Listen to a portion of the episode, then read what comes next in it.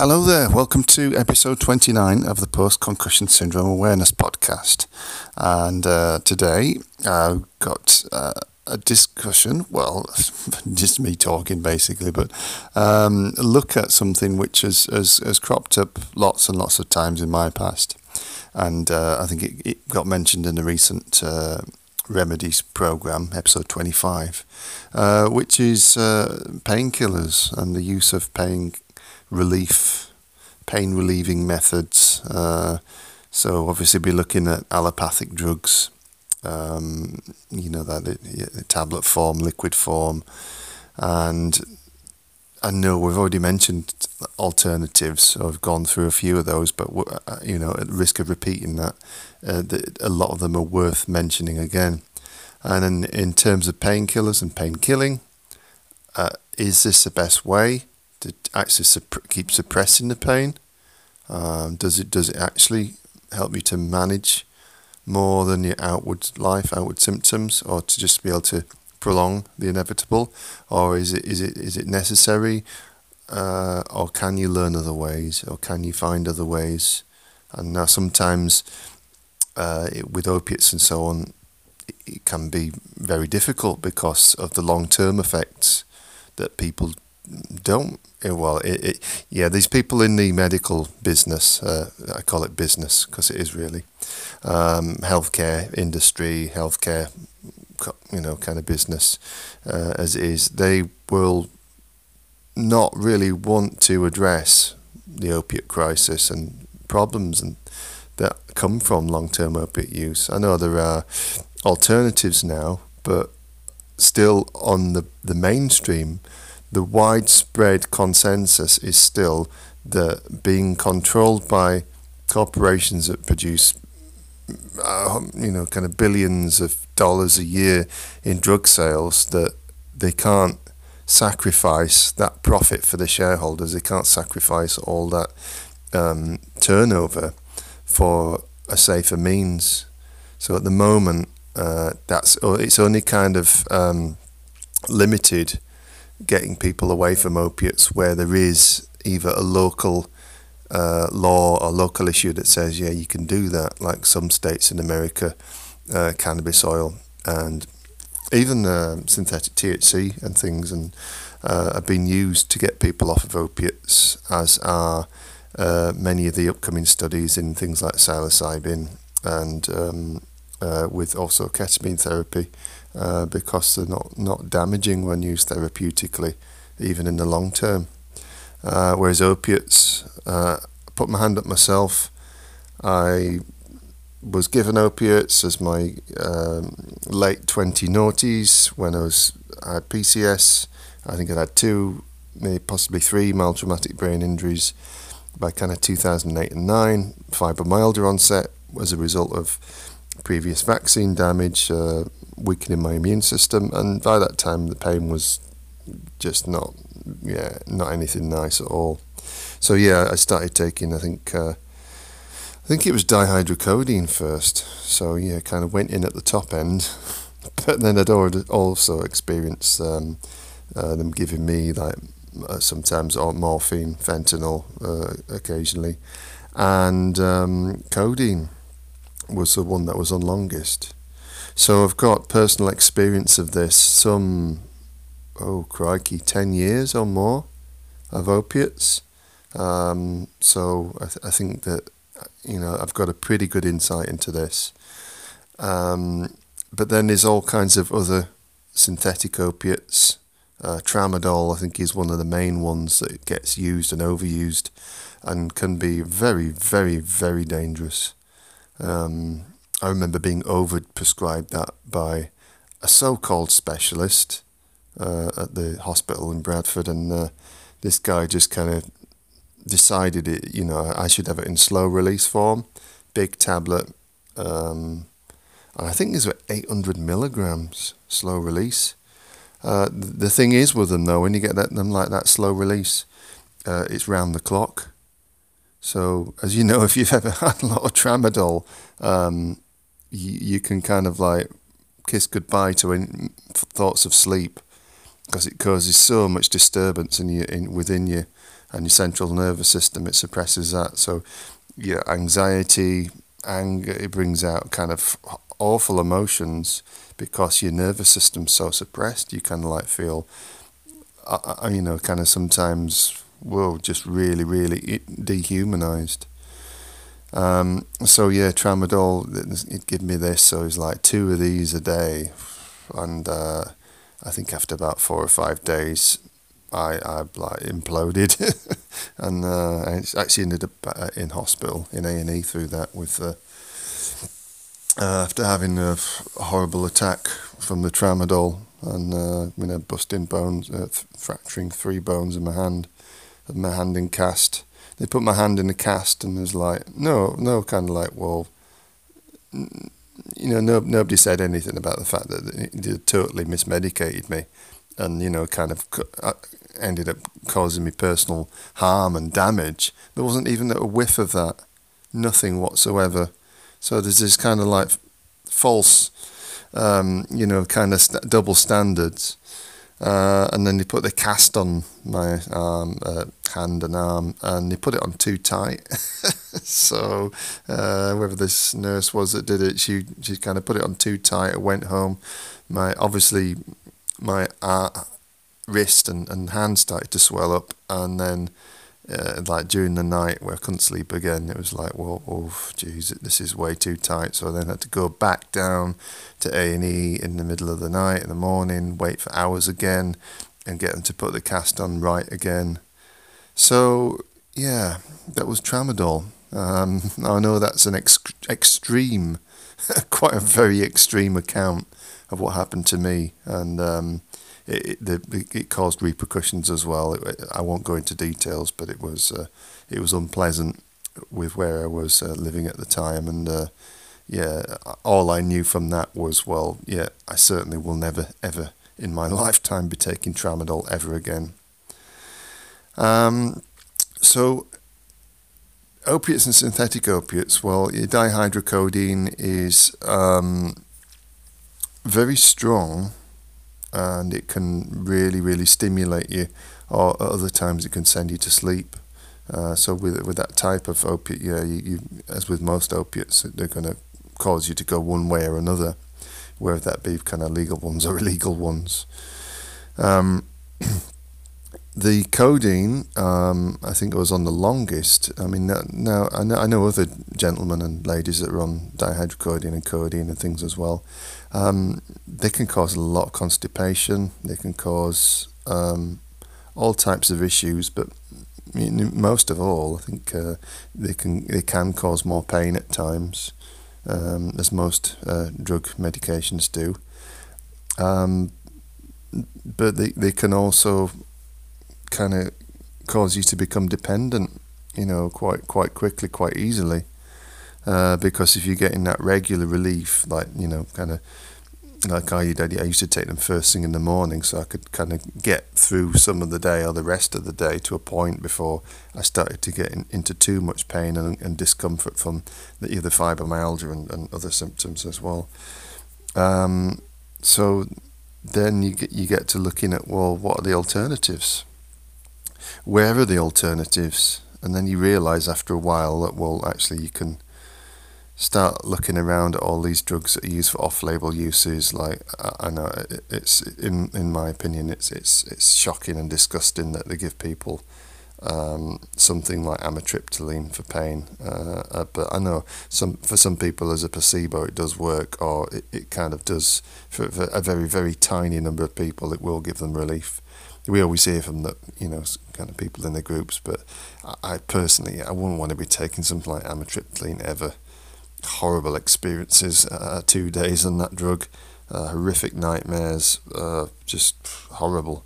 But some people obviously will be oblivious to that and will think that it helps them. Uh, but again, it's a, it's another suppressional drug. And um, yeah, gabapentin, pregabalin. Uh, pregabalin is a precursor to gabapentin, which means that when you take the pregabalin uh, drug, uh, Lyrica or whatever they call it, the brand name. Uh, when you take it, your body then um, converts it into gabapentin. itself. And with gabapentin, it's already there for you, already done. Um, and I think having had both of them, unfortunately, um, I think I got about two to three weeks of, I won't say pain relief. It was like it relieved me of any emotion, it relieved me of any pain, it relieved me of any sensations or feelings almost whatsoever.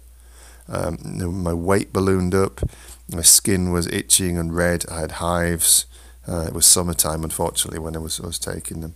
And um, I felt kind of drunk all the time and, and, and kind of dazed couldn't think properly, and as you can imagine, on top of PCS symptoms, fibromyalgia symptoms, that was like, well, there's a point where I just felt like a great big fat balloon that had just blown up and were just like bobbing around, kind of like unable to um, kind of um, feel anything. And again, a lot of people say, oh, yeah, this is a, a great drug for me or whatever, but I think it's hard really to make a judgment and say that, that yeah, this is a great drug, this drug works or this thing works, while you're actually in there taking it. And it, it's kind of a false positive in some ways because it's only suppressing your symptoms. I would say to that person, well, you know, give it a, a, year or however however long and after you've come off of those types of drugs and then judge to see whether you still think it, it, it is still a good drug um, because of course the, by by the actual nature of these drugs, they do alter your, your, your mind, they alter your body, they alter your consciousness, your way of thinking, and everything. Um, these manufacturers don't always know what their prescription drugs are doing to your brain or to your mind. That's not covered in the FDA studies or the uh, the studies that they have to pass these drugs, and and a lot of them they've got absolutely no idea these scientists, biochemists, pharmacists, and chemists, and that they, they don't know, and they're constantly finding things out, and they're having to like issue new uh, warnings and instructions and things because the um, you know the the criteria for, for getting drugs on the market is very very very flimsy. Uh, for instance, uh, I might refer to Ben Goldacre's book excellent book, uh, Bad Pharma. Uh, he's a researcher into pharmaceutical industry, um, but these facts, are, you can go and check them anyway. When the FDA approve uh, a pharmaceutical drug, uh, an allopathic drug or a medication, whatever you want to call it, it only needs to have 5% efficacy. So what does that mean? That means that when you do a study of, say, any drug that's going onto the market, whether it be a painkiller or whatever, it only needs to actually show to improve the symptoms or condition of 1 in 20 people. That's 5%. Yeah, so as long as you get to 5% and very, very, there's not really any, any that are over that or, or much far over that. So if you can imagine, if you gave 20 people, you know, some, some something for pain or, or a medication, and only one of them got a benefit from it, and then you say, well, that, that obviously works. Let's let's market it for you know kind of we have millions of pounds marketing it. Let's sell it. That's how fragile um, the the modern drug industry is, and a lot of people don't know that. And yet these people that that are administering the drugs and are selling them and are pushing them and promoting them and in the States advertising them on TV, these same people, to protect themselves, point the finger. You point the finger at supplements, at herbs, natural medicine, therapies. Uh, oh, no, then they go, right, these things are dangerous. These could, these could cause you harm. Uh, and to me, that's kind of like the most disgusting hypocrisy in our world and how they demonize things like cannabis for, um, or they have done in the past, or other things that have been demonized and, and said, well, you know, um, even the, the, the simplest, most gentlest remedies that plants, trees, Mother Nature have got uh, uh, has got to offer, the things that can really kind of you know help you to heal, without any real any side effects usually, you know, gently and gradually, because they don't work there and then like a like taking a painkiller, they're seen as not having as much value. everything from naturopathy to homeopathy to herbalism and so on. You know, if you're looking at working with pe- relieving pain or getting to the, the root causes of pain, uh, I've got some news for you. If you're not taking allopathic drugs, medications that is, uh, it could take you weeks or months or even you know a year or two to get to the root cause of your pain and to to deal with it, to uh, learn to manage it and and to um, lessen it. You know, there's no there's no cure for a lot of chronic illnesses, but there is healing for them, and the two things are very very different indeed, uh, which we'll look at in just a moment. And so, please bear in mind that yeah, if if you're considering a course of painkillers for whatever stage you're at, whether it's uh, post injury and you're having pain issues, or whether it's a midterm, where you've already been, already been diagnosed with PCS. So, say after the three to six month mark or, or, or further out, or if you've had a more a severe traumatic brain injury or TBI, uh, then you know you you're going to have to think about whatever diagnosis and whatever the problems, issues that you may have had alongside that as well. If you've been in a, a car crash or, or an accident or any type of more severe uh, um, accident that's caused your, your brain injury, then you may have a lot of physical symptoms as well that may uh, be due to shock, trauma uh, within your body, in, and within your brain as well. Um, but bear in mind that um, your, your medications are not going to cure any of those problems at all, ever.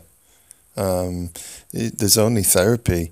There's only therapies. There's only different types of therapies and um, natural medicine, and uh, also uh, working with your, your traumatic symptoms that's ever going to uh, clear up the issues that you've had. Um, I've I've never ever met any a single person uh, since I've been in this the last 15, 20 years. I've never met a single person that's been cured by uh, modern medications.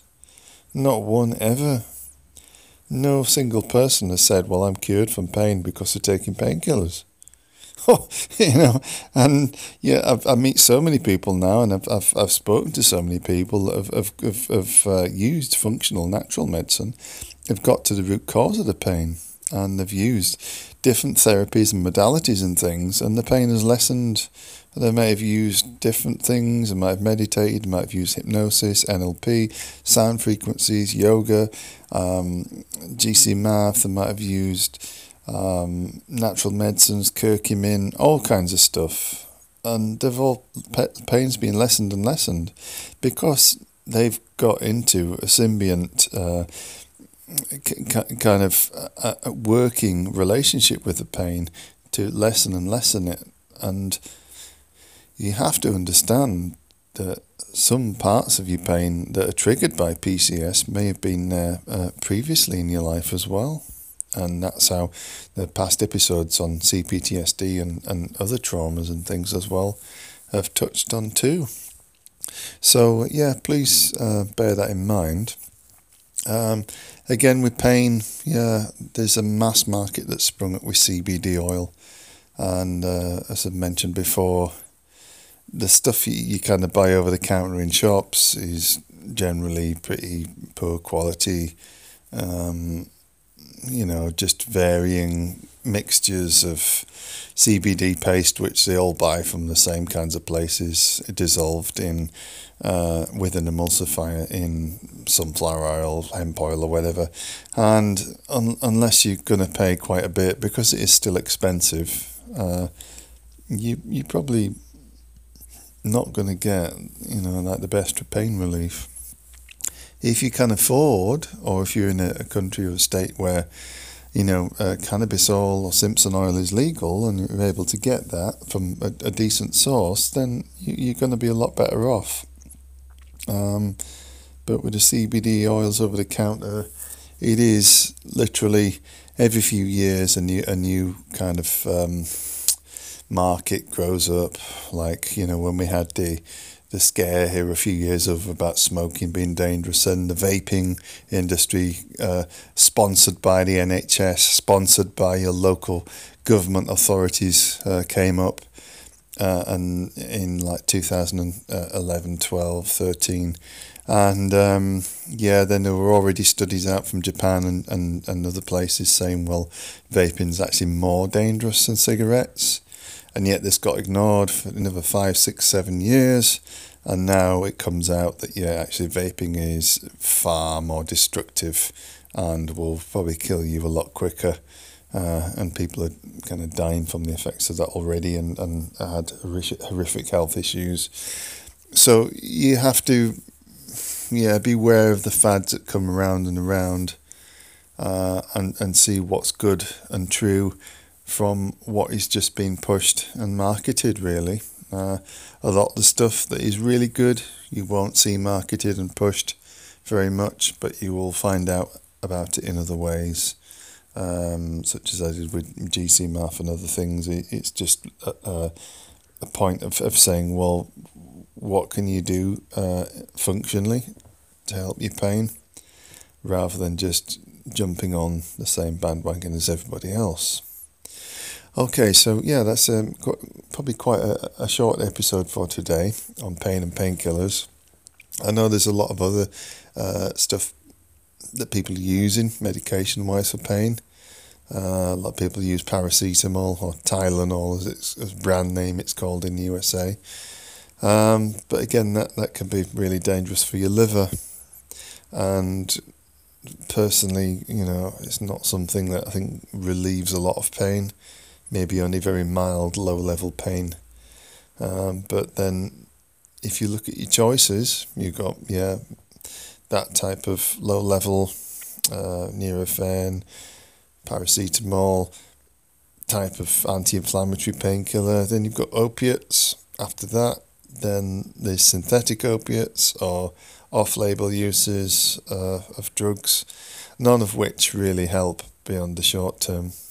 Uh, but then your CBD, cannabis oil. Uh, topically, copaiba, very, very good for pain. Um, then you've got things like MSM, uh, methyl sulfur uh, organic sulfur, and you've got quite a few others as well. So you may well have to think about combining a few of the, the more natural ones or the, the, the kind of lower uh, effect ones in order to get the um, desired result for pain killing. Personally, myself, I'll take Novasol curcumin first thing in the morning, followed by some MSM, which gets me going uh, and, and kind of pain free for the day. And then following that, I'll use topically copaiba oil. I'll use uh, kind of moist heat, bath showers. I'll use different essential oils. Um, but I won't resort to opiates anymore because I just know it's it's not a good way to go. So yeah, if I've missed anything, please get in touch with me. I'm more than happy to hear from you and, and more discussions on painkillers. And um, it, it is something that, you know, it is good to talk about. So don't don't be frightened to get in touch. Okay, so that's about it for this episode. Deliberately short. And uh, if you want to get in touch with me or, or, in touch with us, you can do so on Facebook through Post Concussion Syndrome Awareness Worldwide groups. On Twitter, handle is at Post Concussion. Um, you can contact us at Post Concussion Syndrome Awareness uk.wordpress.com uh, for the blog, um, which is on WordPress, obviously. And I will look forward to speaking to you again very, very soon. Thank you for listening and goodbye. This is a very important disclaimer. In fact, it's not even a disclaimer. These are things that most sentient, intelligent, reasonable people actually know. And what am I talking about? In fact, in well, with the podcasts that we're making, you have to be responsible. Myself, my guests on my podcast are not here to give you medical advice. We are not paid professionals. So, as society and the woke community, community dictates, we're here to say to you any information which we put out in the podcast, anything we give to you is not construed or considered in any legal way or fashion whatsoever as medical advice. Any reasonable person knows that.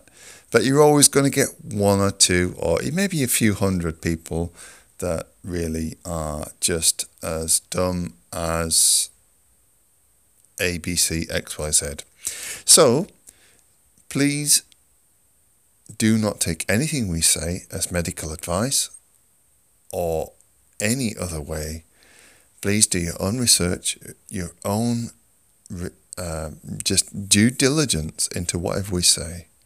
And if you need, if you feel you need, if you really, because you could really trust yourself, feel you need the help, trust yourself to get in touch with your local practitioner, general practitioner, doctor, specialist, or whomever, or your psychiatrist, or whoever you're dealing with through post concussion syndrome or any other health condition.